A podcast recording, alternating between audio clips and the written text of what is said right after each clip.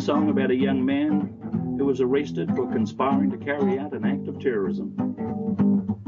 The judge called for a pre hearing because he wanted to know about the pictures that were found on his person, which is one of the reasons why he was arrested. And this is his song, this is his story. Thank you for allowing me to address this court today. Truth is, I shouldn't really be here anyway. I know that you think that my pictures are drawings for making homemade bombs, but no way. That's why I gotta say, this is not a spring coil for making bombs.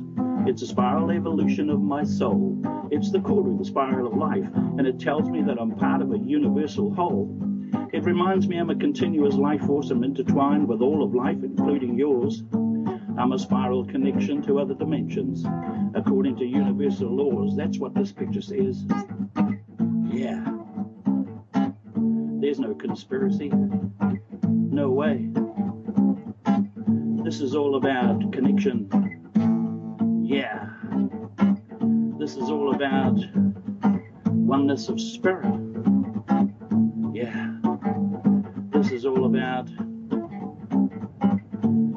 Unity. That's what this picture is all about. The next picture, well, hey, I cannot see a destructive electronic circuit board.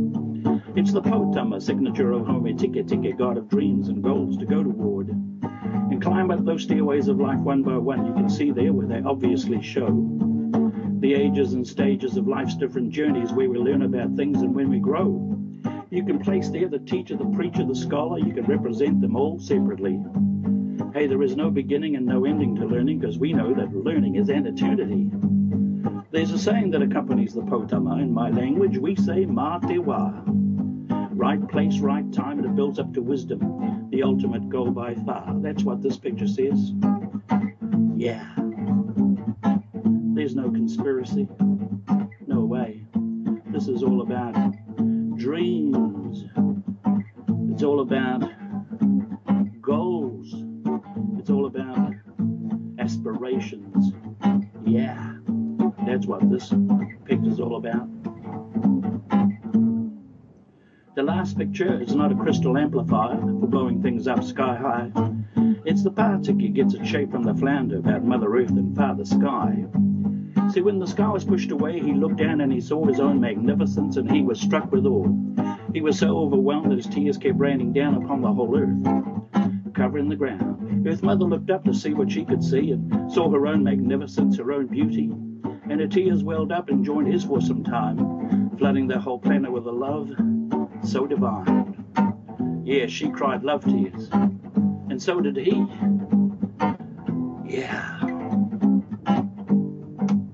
See, that was the beginning of how love came to be about the love goddess Rehu, true prosperity. She lives all around us and inside you and me. We got to let her out see. Yeah, that's what this picture's all about. There's no conspiracy. No way. Or maybe there is. This is all about reflecting the, our own love to ourselves within our male and our female energies. Yeah, that's what this is all about. Gotta let the love out. Yeah, tell you why. See, when I learn to love myself, then automatically I will start to fill my own world with love. And when I fill my world with love, then automatically I will start to fill the whole wide world with love. And when we learn to love ourselves, then automatically we will start to fill our own world with love. We fill our worlds with love, then automatically we will start to fill the whole wide world with love. I call it Aro oh, Ha Nui, yeah, lots of love. Lots of big fat love. Aro